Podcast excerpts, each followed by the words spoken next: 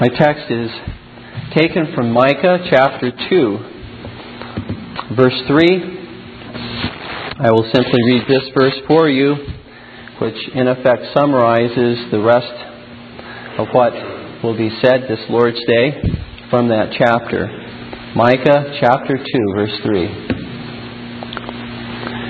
Therefore, thus saith the Lord Behold, against this family do I devise an evil, from which ye shall not remove your necks, neither shall ye go haughtily, for this time is evil.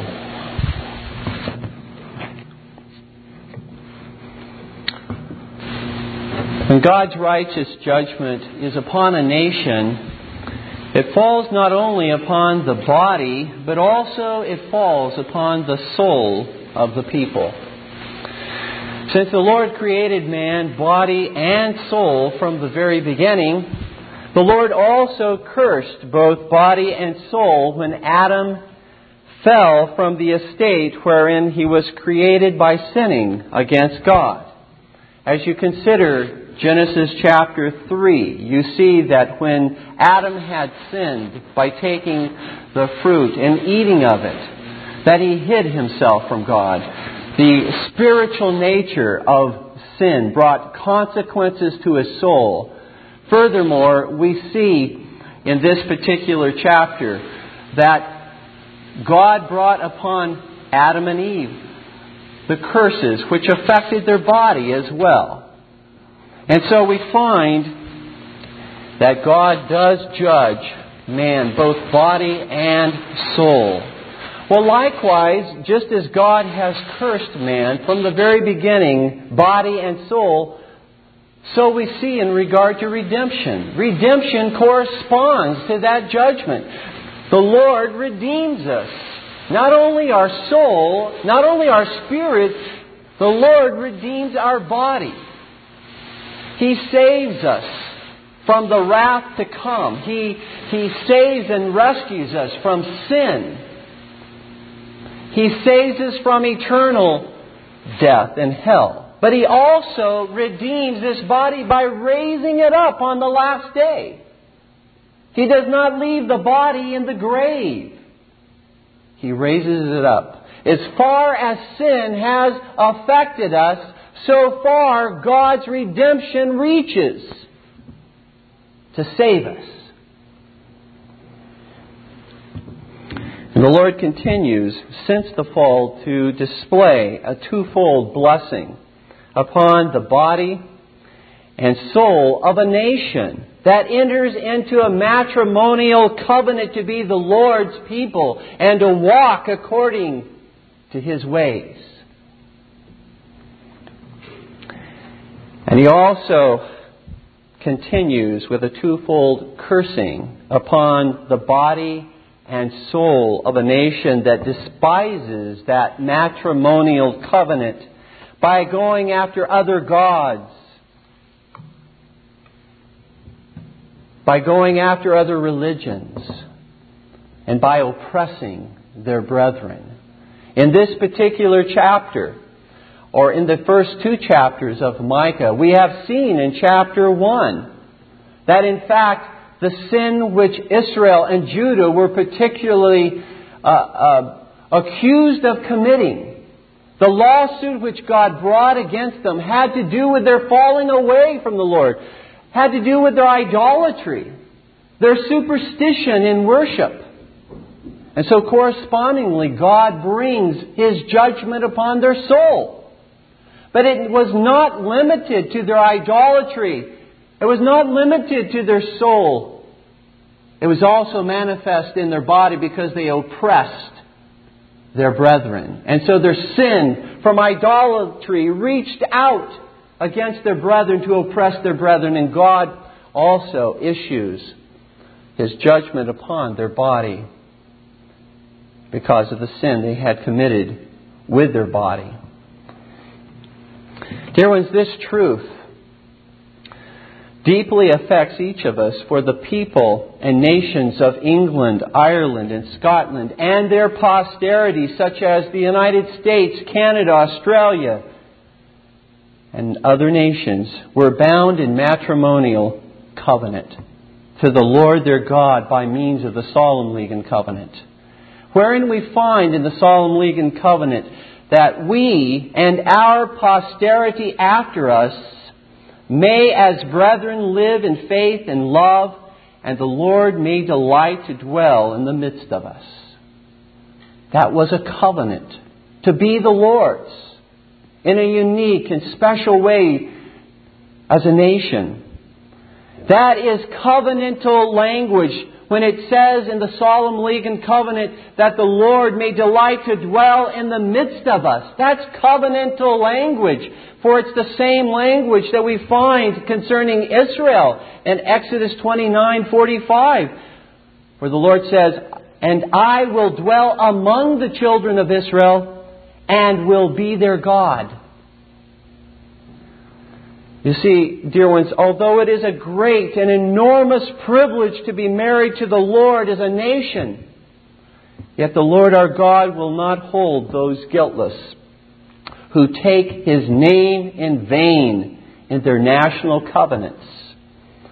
The Lord's covenant judgment will manifest itself not only in bodily uh, afflictions, but also in spiritual delusions not only in natural famines that destroy the body, but also in spiritual famines that destroy the soul.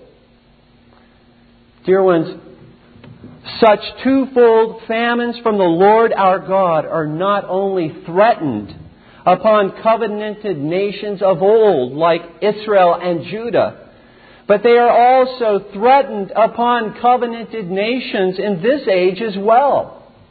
This is not simply good history. This is continuing history. This is the way the Lord our God, who changes not, continues to work with the nations who covenant themselves to Him.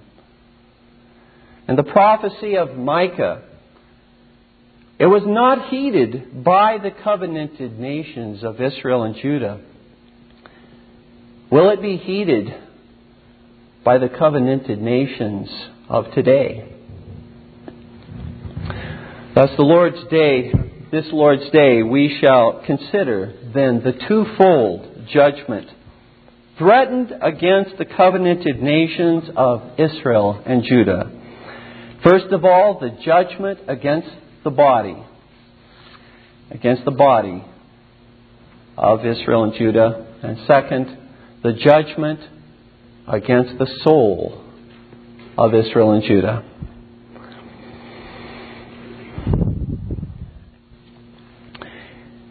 Let's then consider that very first point then. The Lord's judgment threatened against the body of His people. That is, a judgment that will affect their physical substance.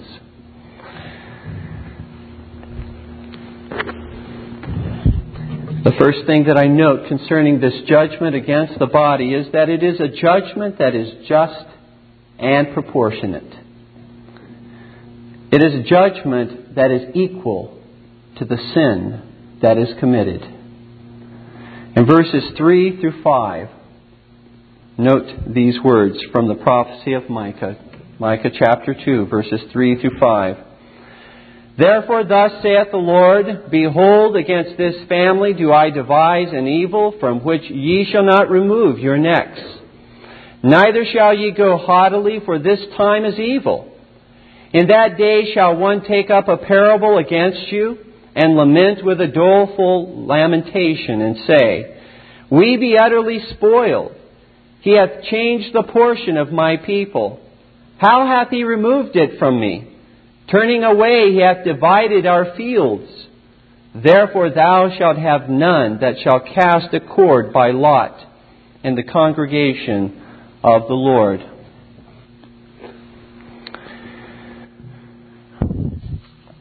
A judgment that is just and proportionate. Here we find, dear ones, the Lord's judgment is measured out in accordance with the sin that Israel and Judah have committed. There is a principle that is stated in Scripture which is, which is invariably true. According to Matthew chapter 7, verse 2, the Lord proclaims this particular principle. I read for you. for with what judgment ye judge, ye shall be judged. And with what measure ye meet, it shall be measured to you again. Whatever standard that you use with regard to judgment, with regard to condemnation, with regard to oppression, with regard to anything, as you apply it to others, God says that same standard will be applied to you. It is a principle which God uses as He pours out His judgment upon nations, as He pours out His judgment even upon His people as He chastises, as He corrects us, His people. That measure that we use toward others, God will use toward us. The Lord says, in effect, take heed to us all. Similarly, the Lord says in Luke chapter 6, verses 37 and 38, very similarly.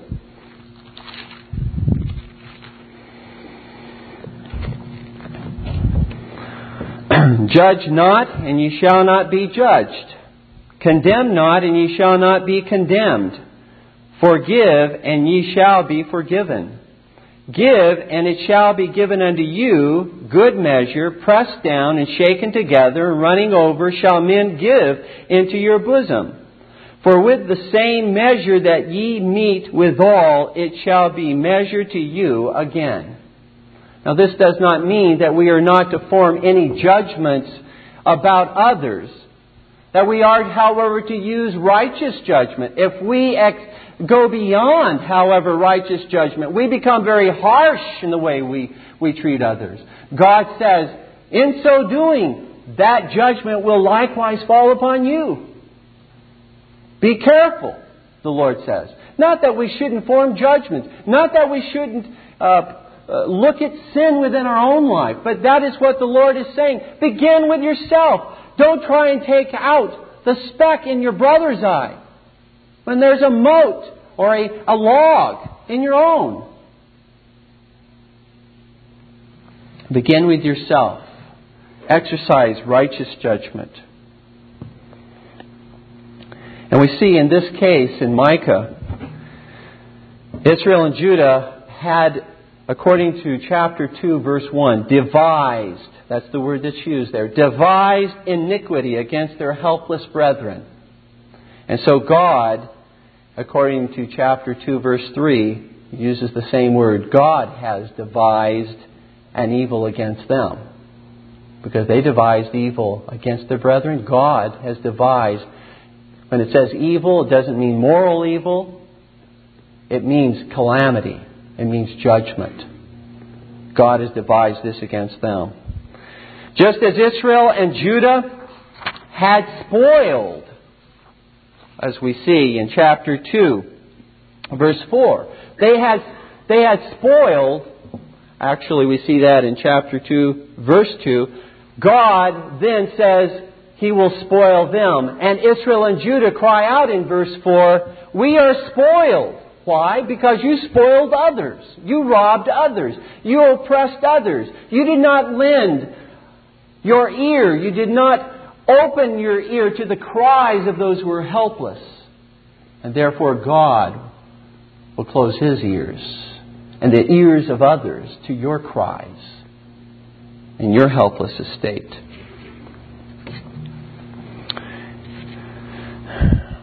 Remember the words of James in James chapter 2 verse 13. For he shall have judgment without mercy that hath showed no mercy. And mercy rejoiceth against judgment.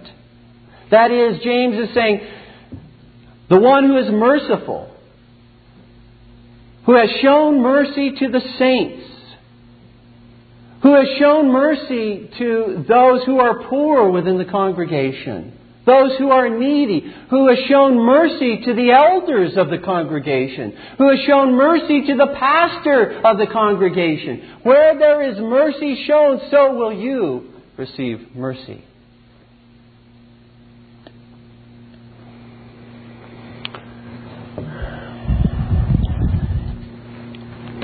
How prone we are first to cry out like Israel and Judah of old when we experience God's righteous chastening in our lives, as, as they cry out in chapter 2, verse 4, How hath he removed it from me? Turning away, he hath divided our fields. In other words, Israel and Judah, when threatened with judgment, said, Why is the Lord afflicting me? Why has he threatened judgment upon me? Why has he turned his face away from me? What have I done? See, this was the initial response of Israel and Judah. As if, as if they were without sin. As if they did not need the chastening hand of the Lord upon their lives. Dear ones, how prone we are to utter those same words, that to be the first response out of our mouth. Why me? You know, these are the sentiments of a proud heart. Whereas the humble cries of those who are waiting upon the Lord who are searching their hearts before God, who are continuously repenting of their sin, embracing Christ, fleeing to Christ. The cries of these are in the words of Daniel in Daniel chapter 9. Listen to the words of Daniel, who is considered to be by other of the prophets He is exalted as one of the most righteous of men of his time. And yet, listen to the words of Daniel in chapter 9. Just going to read three or four verses from this, not necessarily consecutively through the chapter. In verse 4, Daniel prays, O Lord, the great and dreadful God, keeping the covenant and mercy to them that love him and to them that keep his commandments. He says in verse 5 We have sinned and have committed iniquity and have done wickedly and have rebelled even by departing from thy precepts and from thy judgments. Therefore hath the Lord watched upon the evil and brought it upon us. For the Lord our God is righteous in all his works which he doeth, for we obeyed not his voice. O my God, incline thine ear and hear, open thine eyes and behold our desolations, and the city which is called by thy name. For we do not present our supplications before thee for our righteousness, but for thy great mercies. See, here is one who recognizes his sin, even though he is accounted to be one of the righteous of God's saints and yet he recognizes that he is a sinner in continual need of the forgiveness, of the mercy, of the grace of God. Not only should we note from these verses that this judgment that comes upon the body of Israel and Judah, that it is not only just and proportionate, but that secondly, it is a judgment for abused privileges. In verse 10 of Micah chapter 2,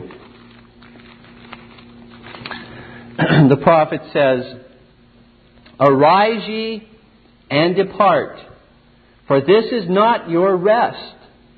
Because it is polluted, it shall destroy you even with a sore destruction.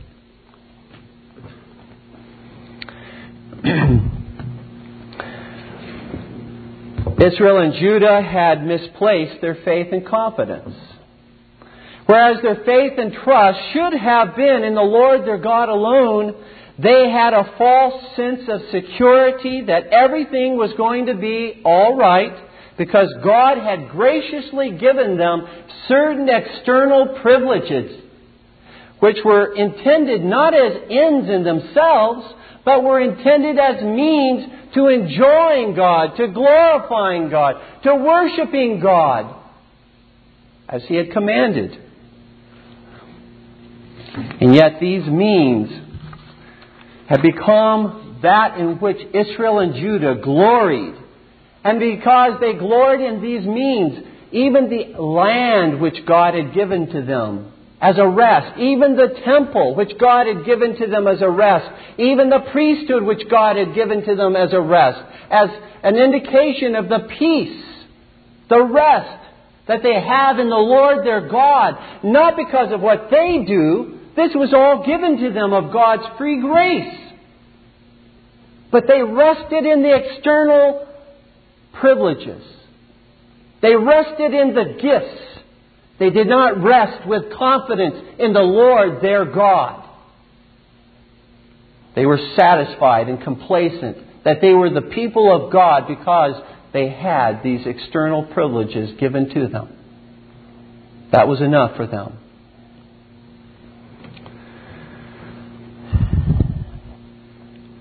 You see, they had divorced the Lord from his benefits. And we're always going to find ourselves in great trouble when we, when we divorce and separate the Lord Himself from the benefits which He bestows, so that we begin to glory in the benefits and forget the giver of those benefits. How many professing Christians like, like the, and enjoy the blessings of salvation, but despise the trials of the cross? You see, dear ones, it's a package. If we would share in His glory, we must share in His sufferings. If we would have Christ as Savior, we must have Him as Lord. If we would have Christ as our priest, we must have Him as our prophet and our King. If we would have God as Father, we must receive His loving rebuke and His fatherly chastening. If we would have the Holy Spirit, we must receive His comforts, but also His conviction. You cannot separate God, you cannot separate Father, Son, or Holy Spirit from their benefits which they bestow.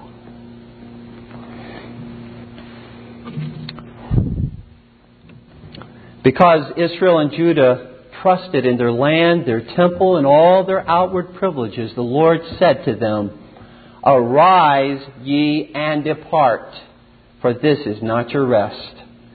Because you have, in effect, God says, because you have polluted the land and the temple and the priesthood by trusting in it or in those external privileges, they shall, in effect, be your destruction. They become a curse to those who do not use them as God has ordained them. When we partake of the Lord's Supper, if we do not come worthily, if we do not use the Lord's Supper as God has ordained, it becomes a judgment to us. Even so does our baptism. Even so does hearing the Word of God each Lord's Day. If one comes and does not hear, receive, and obey the Word of God as it is preached. It is a savor of life to life to those whom God has called. But it is a savor of death to death to those who are perishing.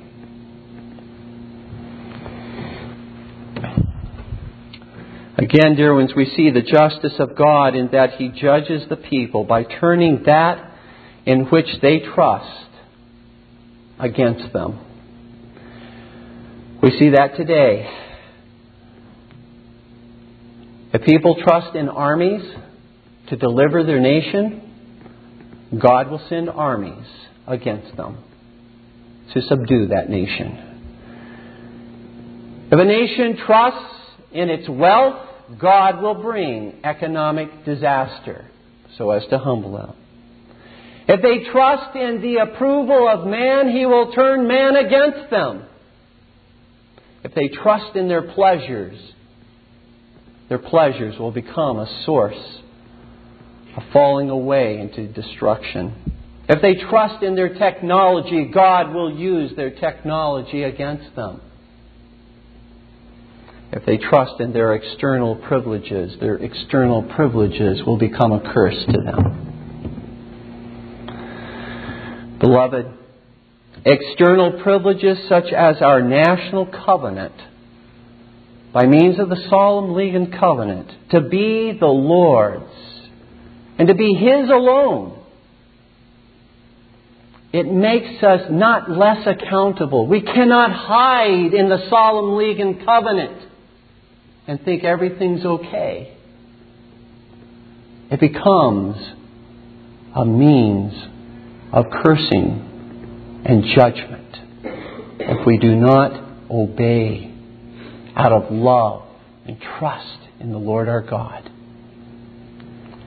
To whom much is given, much is required, the Lord says.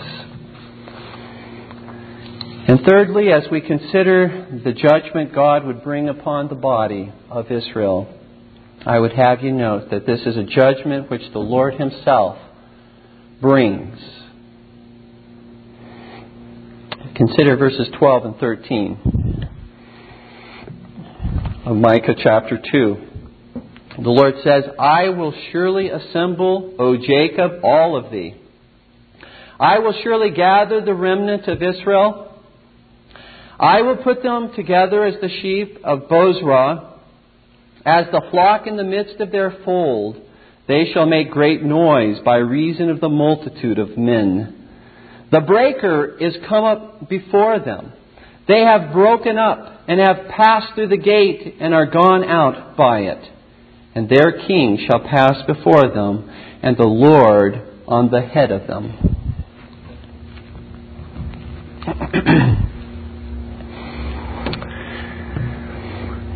As we consider briefly the words that we find here in chapter 2, verses 12 and 13, I should note that there are those who have interpreted these verses to be a pledge of God's mercy that would yet be poured out upon these covenanted nations of Israel and Judah. And it is certainly true that the Lord does in the prophetic writings promise that His mercy will yet be extended to Israel and Judah. For although they may forget their covenant with the Lord, yet the Lord their God will not forget His covenant with them. And He will restore them. He will bless them yet. He will yet show His mercy. In spite of their unfaithfulness, God will be faithful to His covenant. However, others have understood verses 12 and 13 to refer to the judgment God would bring upon Israel and Judah. And with these, I'm in agreement. I submit to you the following considerations. First, the immediate context is one of God's judgment without any apparent transition to God's blessing between verses 11 and 12. Second, the Hebrew word for assemble that's found in chapter 2 verse 12 or verse yeah, chapter 2 verse 12 is used for an assembling of God's judgment within the walls of Jerusalem and other cities of Judah in Jeremiah 8:14 where he assembles his people within the walls for the judgment that is about to fall upon them by the Babylonians in Jeremiah 8:14. And finally, the word that we find in chapter 2 verse 13 of Micah, the word breaker, in its participial form is never used of a blessed breaking, but only of a cursed breaking. In other words, this breaker most likely refers to the Babylonian king who broke down the walls of Jerusalem. This is the breaker who would stand before them.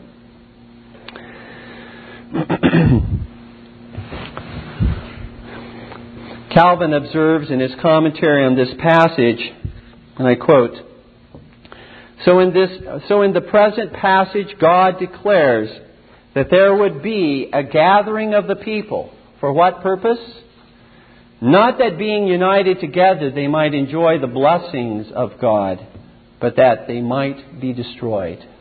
And assembling and gathering the flock within the walls of Jerusalem, in order that God might bring the Babylonians against them and bring about their destruction, and lead them out of the gate into captivity. This view is also endorsed by Beza, as Calvin's successor in the notes to the Geneva Bible, and by the Westminster annotations, among others.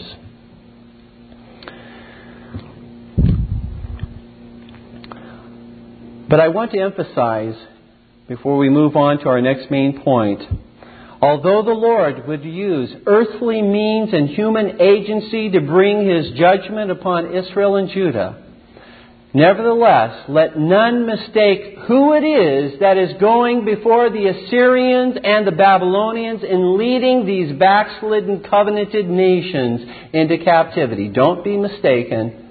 It is the Lord who is at the head of them, the Scripture says. Though he will lead their king out of the gates of Jerusalem, though he will lead that king into captivity, Nevertheless, the Lord will be at the head of them, directing them into captivity. It is His judgment that is upon them. we might be asking the question what about the external afflictions that come upon the child of God? Thinking more personally rather than nationally. What about those afflictions of various kinds that come upon God's people? whether illnesses or natural catastrophes, whether the death of children or loved ones, whether that unwanted divorce or persecution for righteousness' sake, or economic disruption in a family or in a nation that affects the people of God. How should we view these trials? Again, dear ones, we must not separate God from his essential attributes as he does bring forth his judgment. Just as we cannot separate Christ from his benefits, so we cannot separate God from his attributes, otherwise, we form a God of our own imagination. Consider this we must not, first of all, dissociate the sovereignty of God from anything that happens to us in our lives. God has eternally decreed all that comes into the lives of His children. There are no accidents. It is eternally decreed by God. Ephesians 1:11 says, speaking of God, who worketh all things after the counsel of his own will. Second, we must not dissociate the wisdom of God from anything that happens to us in our lives. God is not short sighted, nor does he ever have to apologize because he didn't foresee anything in advance or something in advance. You remember what Paul says at the conclusion of that chapter, Romans chapter 11, verse 34? For who hath known the mind of the Lord? This is spoken to the person who would question the wisdom of God. Who would say, Lord, you're really not wise, you're unjust, you're unfair. Paul says, Who hath known the mind of the Lord, or who hath been his counselor? Were you around when God eternally decreed all that He did? Were you there to counsel and say, Lord, that's not the best plan? God is wise. He sees all. He knows all. He is wise in everything He does. And if there had been a better plan for your life or for mine, it would have been the plan which God determined to use. There are no accidents. God is wise in all that He does. You see, we simply see a slice of life and how that slice of life affects us. We don't consider the ramifications of that and how it affects and touches so many other lives.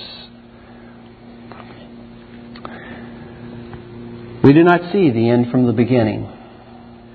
God sees the end from the beginning, and He sees not only how it does affect our lives, but how it affects everyone else's life, and how it will bring glory to Him. Third, we must not dissociate the love of God from anything that happens to us in our lives. Can't dissociate His sovereignty, His wisdom, thirdly, His love from anything that happens to us in our lives. God even intends, dear ones, and uses the most severe trials for our good. You remember what Joseph said to his brethren after he had been sold into slavery unjustly, out of hatred and malice. They left him to die there.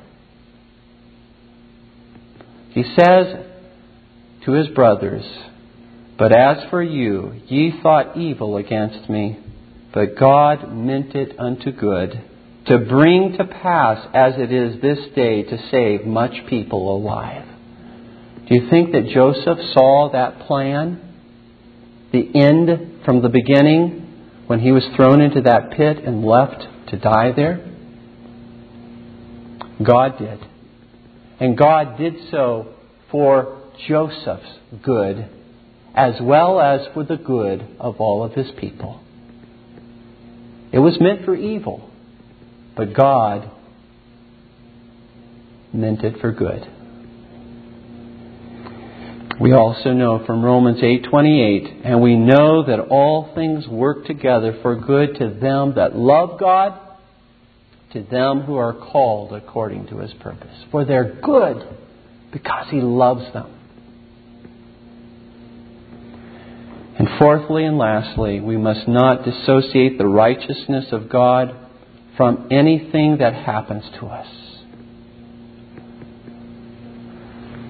The chastening of the Lord, beloved, comes to us not only for our rebellion against God, and this may be even more difficult of a lesson to learn. But God's chastening in our lives and the trials that we go through not only comes because at times we're rebellious and we must be brought back on track, but even when we are walking on that path of righteousness and truth, God brings affliction. God brings trial into our life to instruct us, to teach us to sanctify us, to draw us even closer in communion with Him, to avail ourselves of His mercy and of His grace. And He is absolutely righteous in doing so. Because the Lord knows that's the way in which we learn. Most of us learn when there are afflictions in our lives and in the comforts and in the blessings that God bestows upon us to simply leave us in that condition for the rest of our life. Most of us know ourselves too well that we would not seek after the face of a God, but we would become, or at least be inclined to become apathetic, indifferent, complacent in our walk with the Lord. God chases us out of our comfort zone to build character and he's absolutely righteous in doing so because his chastening is as a father who loves us and is always righteous.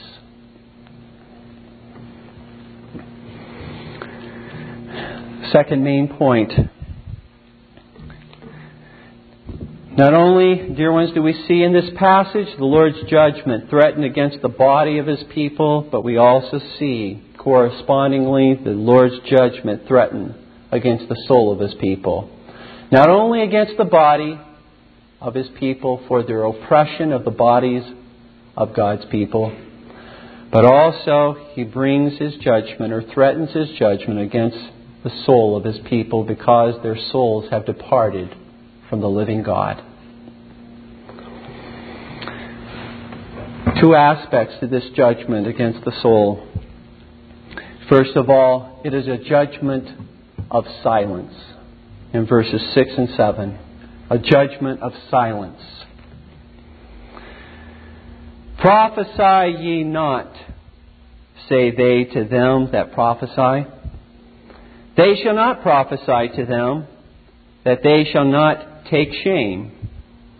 O thou that art named the house of Jacob, is the Spirit of the Lord straitened? Are these his doings? Do not my words do good to him that walketh uprightly?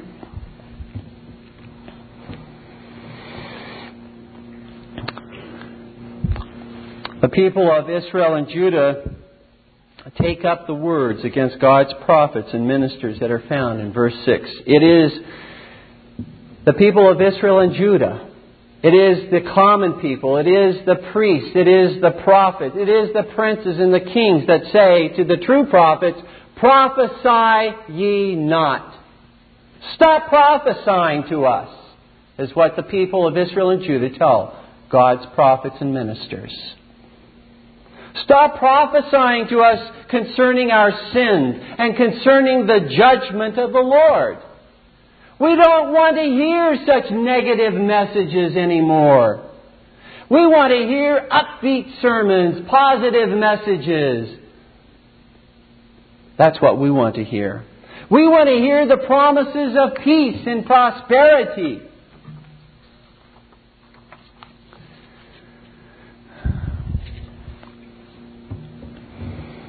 Thus, we see from time to time in the Old Testament scriptures and in the New Testament scriptures how the kings, priests, false prophets, and general populace sought to silence the faithful prophets of the Lord. In Jeremiah 26, verse 8.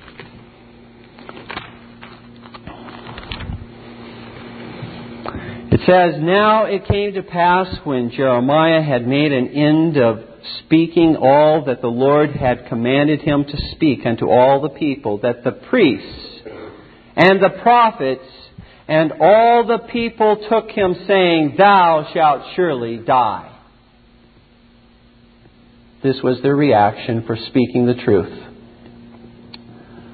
Let's get rid of this guy. Let's silence him once and for all. Let's put him to death. That is exactly what the scribes, the Pharisees, the Sadducees sought to do with our Lord. How many times did they seek to stone him, to silence him? Because of the truth he proclaimed. Because of the so called negative message Or consider the apostles and how the same religious leaders sought to silence them by imprisoning them, by beating them, and by slaying Stephen, by slaying James, and by eventually putting most of the disciples to death through these means. And certainly we find this to be the case of the two faithful witnesses in Revelation chapter 11. They can't stand the message which comes from these two faithful witnesses, which represents that faithful remnant of God's people who prophesy, who proclaim the truth during the time of great apostasy. And yet, nevertheless, they remain faithful to the Lord. What do they seek to do? They try to silence them through putting them to death. But God raises them up again. Maybe not in the same body which went to the grave, but in the body and in the spirit, their spirit lives on in witnesses which follow from them who proclaim the truth. You cannot destroy the truth. You cannot hedge in the truth of God.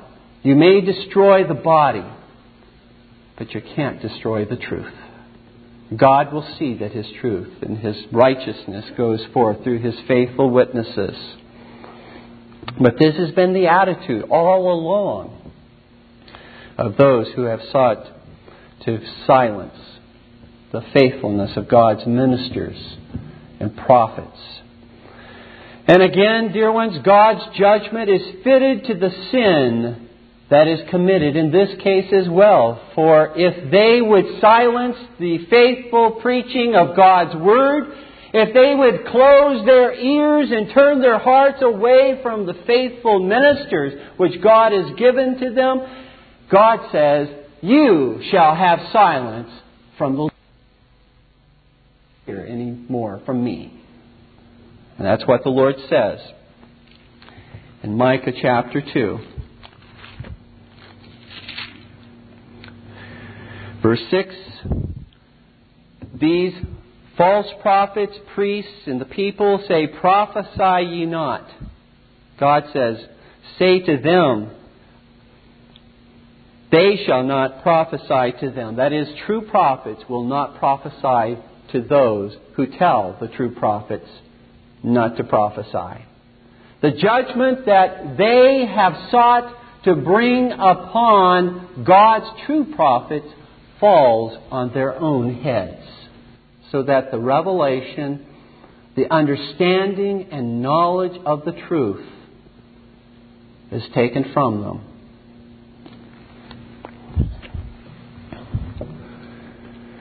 And in verse 7, the prophet says, You call yourselves the house of Jacob. But here you are trying to fit the Spirit of the Lord, who speaks through His faithful ministers, into your own comfortable lifestyle. Can you straiten the Spirit of God? Can you conform God's sovereign Spirit into your likes and your dislikes? Who do you think you are? Were these the doings of Jacob? Is this the way Jacob responded to the Word of God which came to him? Did he try to silence God's Word? You call yourself the house of Jacob. Well, do you do what Jacob did? Don't you understand, the prophet says to Israel and Judah, don't you understand that even my words of threatened judgment are intended for your benefit and for your good? If you'll simply respond and hear the mercy of God which is extended to you, even in the judgment that is threatened, as He warns you, turn to Him. Embrace the Lord Jesus Christ.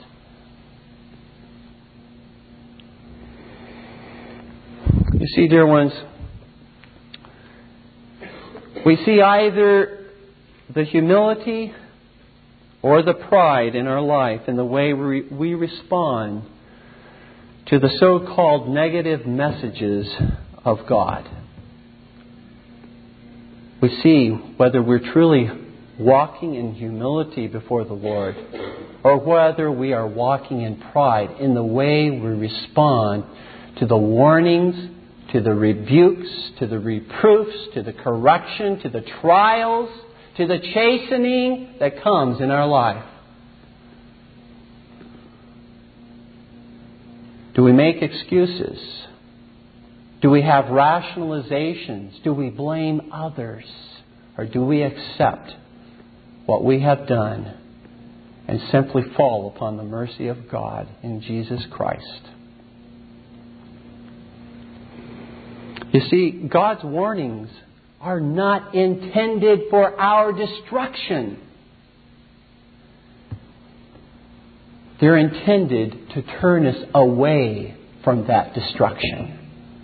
Therefore, the so called negative messages ought to be embraced by God's people, not thrown away and cast away from us. Because in a warning is the mercy of God displayed if our eyes would be simply open.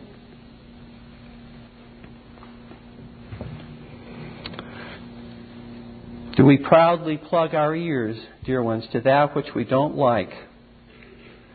Or do we humbly open them because we realize we are sinners in constant need of God's correction?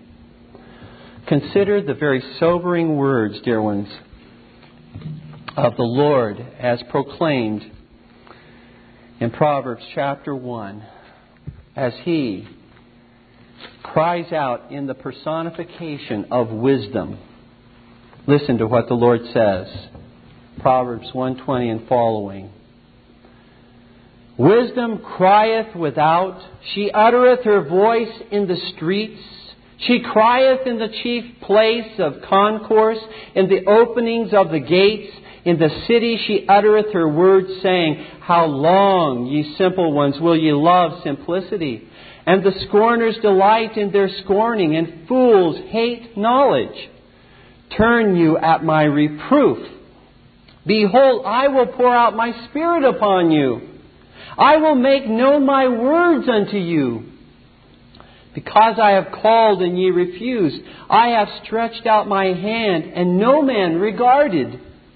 But ye have set at naught all my counsel, and would none of my reproof. I also will laugh at your calamity. I will mock when your fear cometh. When your fear cometh as desolation, and your destruction cometh as a whirlwind. When distress and anguish cometh upon you, then shall they call upon me, but I will not answer. They shall seek me early, but they shall not find me, for that they hated knowledge and did not choose the fear of the Lord.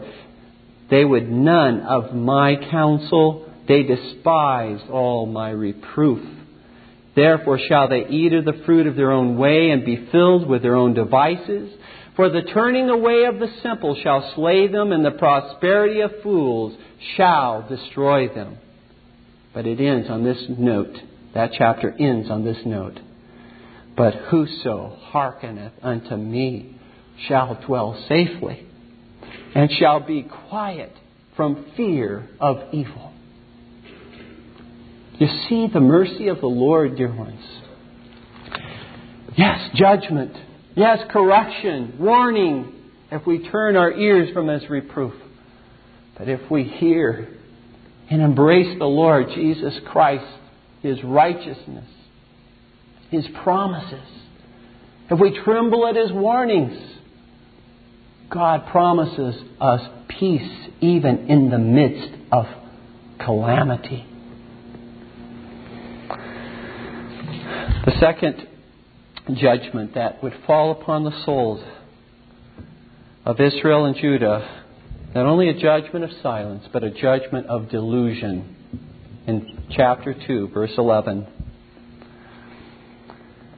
If a man walking in the Spirit and falsehood do lie, saying, I will prophesy unto thee of wine and of strong drink, he shall even be the prophet of this people.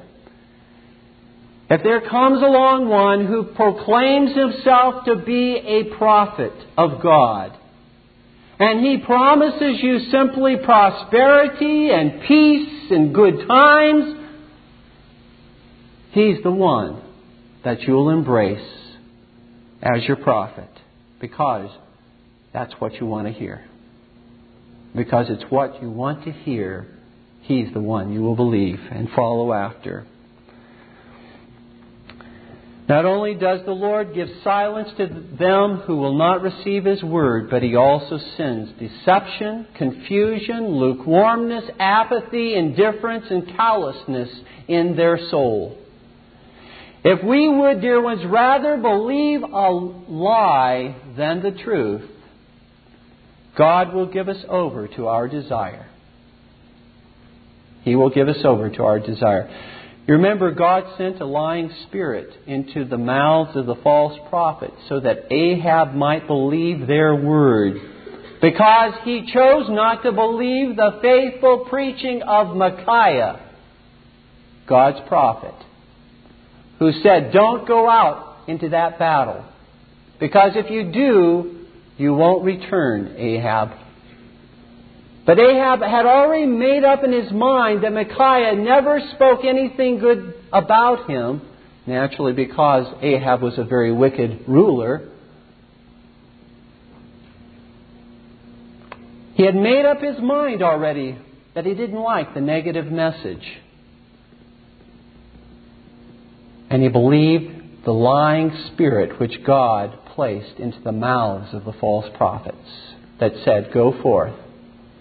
There's victory ahead. There's peace. There's prosperity.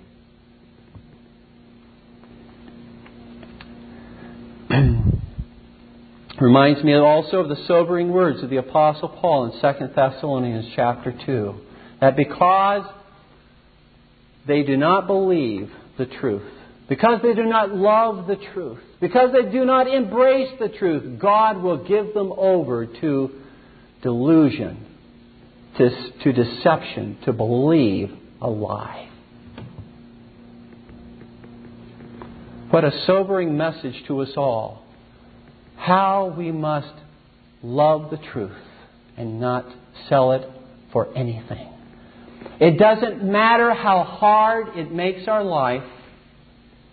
It doesn't matter who questions us, who persecutes us. We must embrace the truth and be willing to stand for it because if we don't, if we give way to the truth once we know and understand it and see it and we give way to it and believe a lie, we are given over to that lie. God help us to repent in any area where we have not been willing to believe the truth because of the consequences that it brings down the road.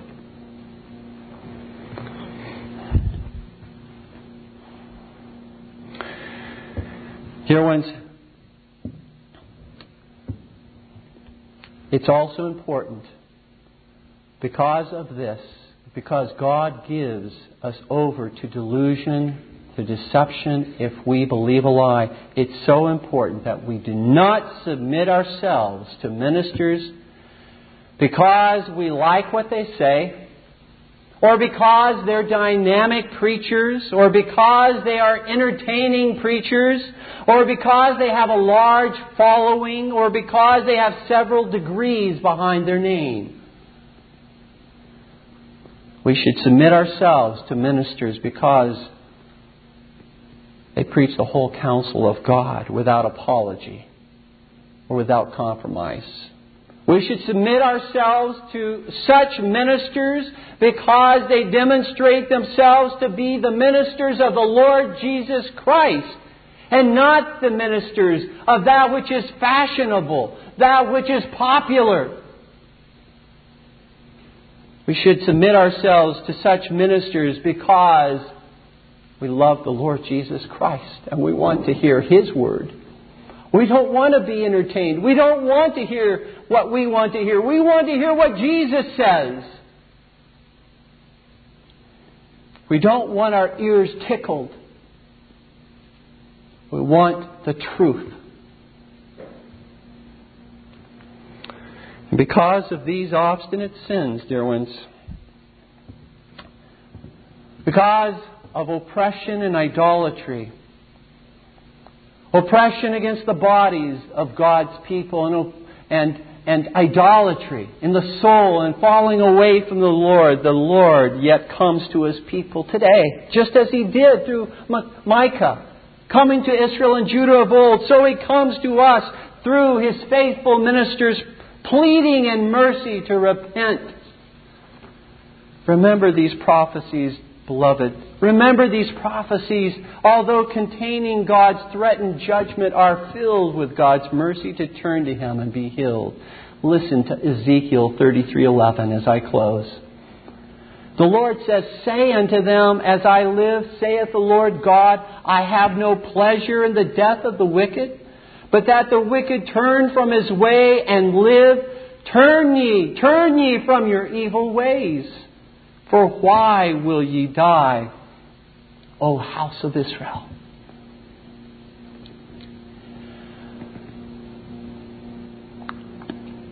And I extend to you, by the grace of the Lord Jesus Christ, I extend to you an invitation today Hear the gracious invitation of the Lord Jesus Christ.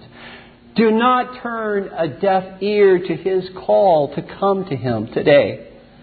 Don't wait to feel that level of conviction that you think you should feel in your heart before you come to the Lord Jesus Christ. Don't wait till you have gotten rid of that habit before you come to the Lord Jesus Christ.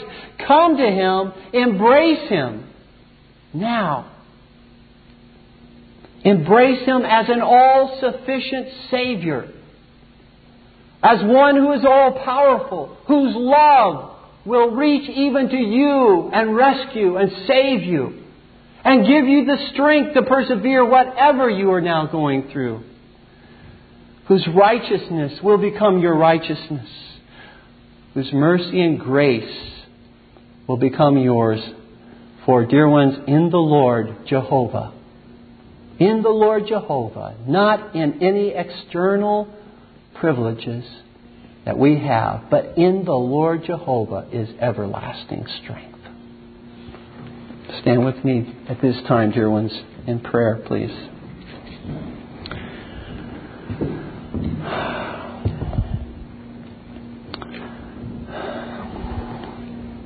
Our Father, we do tremble before Thee in Thy warnings, and yet, Lord, we recognize that Thy warnings of threat and judgment are mercy to us. They are intended to draw us unto Thee. Oh, let us hear the, the call, the invitation to come to Thee. Let us not continue to wander in our sin, to ignore and neglect Thee, our Father. Cause us to embrace, Father, the Lord Jesus Christ as He is offered to us in the gospel. Cause us, Lord, in our own Christian lives this day to see that we need continuously to come to Christ. We need to, to avail ourselves of His mercy and grace moment by moment,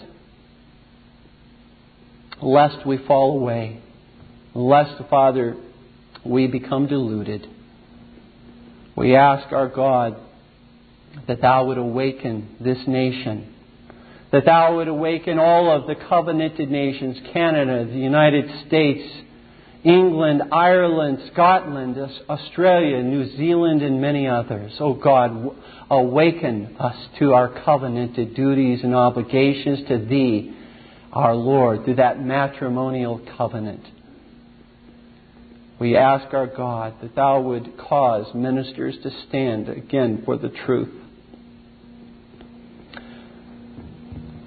That Thou would send forth those, O Lord, who would not be ashamed, who would not be afraid, to proclaim faithfully Thy word, even as Micah proclaimed to Thy people, as did Jeremiah, as did Micaiah as did the prophets, apostles, and chiefly our Lord Jesus Christ. And cause us to see, Father, that if we would be glorified with Thee, we must suffer with Thee. We must be willing to carry the cross, to put to death our sins, to put to death those sinful affections we ask our God that Thou would lead us in the path of everlasting truth and righteousness for the sake of the Lord Jesus Christ, in whose name we pray. Amen.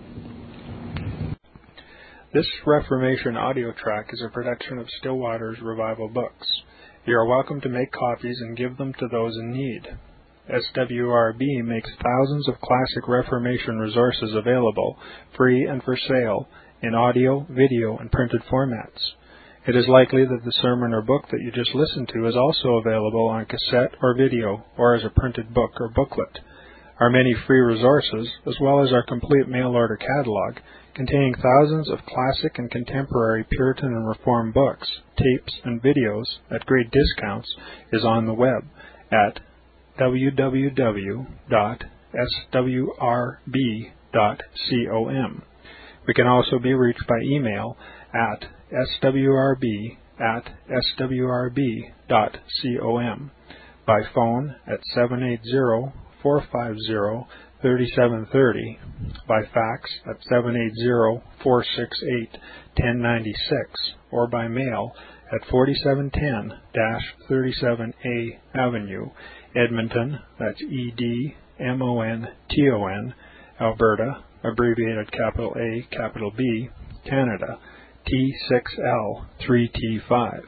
You may also request a free printed catalog. And remember that John Calvin, in defending the Reformation's regulative principle of worship, or what is sometimes called the scriptural law of worship, commenting on the words of God, which I commanded them not, neither came into my heart, from his commentary on Jeremiah 7:31, writes, God here cuts off from men every occasion for making evasions, since he condemns by this one phrase, I have not commanded them, whatever the Jews devised. There is then no other argument needed to condemn superstitions than that they are not commanded by God. For when men allow themselves to worship God according to their own fancies, and attend not to his commands, they pervert true religion. And if this principle was adopted by the papists, all those fictitious modes of worship in which they absurdly exercise themselves would fall to the ground. It is indeed a horrible thing for the papists to seek to discharge their duties towards God by performing their own superstitions. There is an immense number of them, as it is well known, and as it manifestly appears. Were they to admit this principle, that we cannot rightly worship God except by obeying His word, they would be delivered from their deep abyss of error. The prophet's words, then, are very important when he says that God had commanded no such thing, and that it never came to his mind, as though he had said that men assume too much wisdom when they devise what he never required, nay, what he never knew.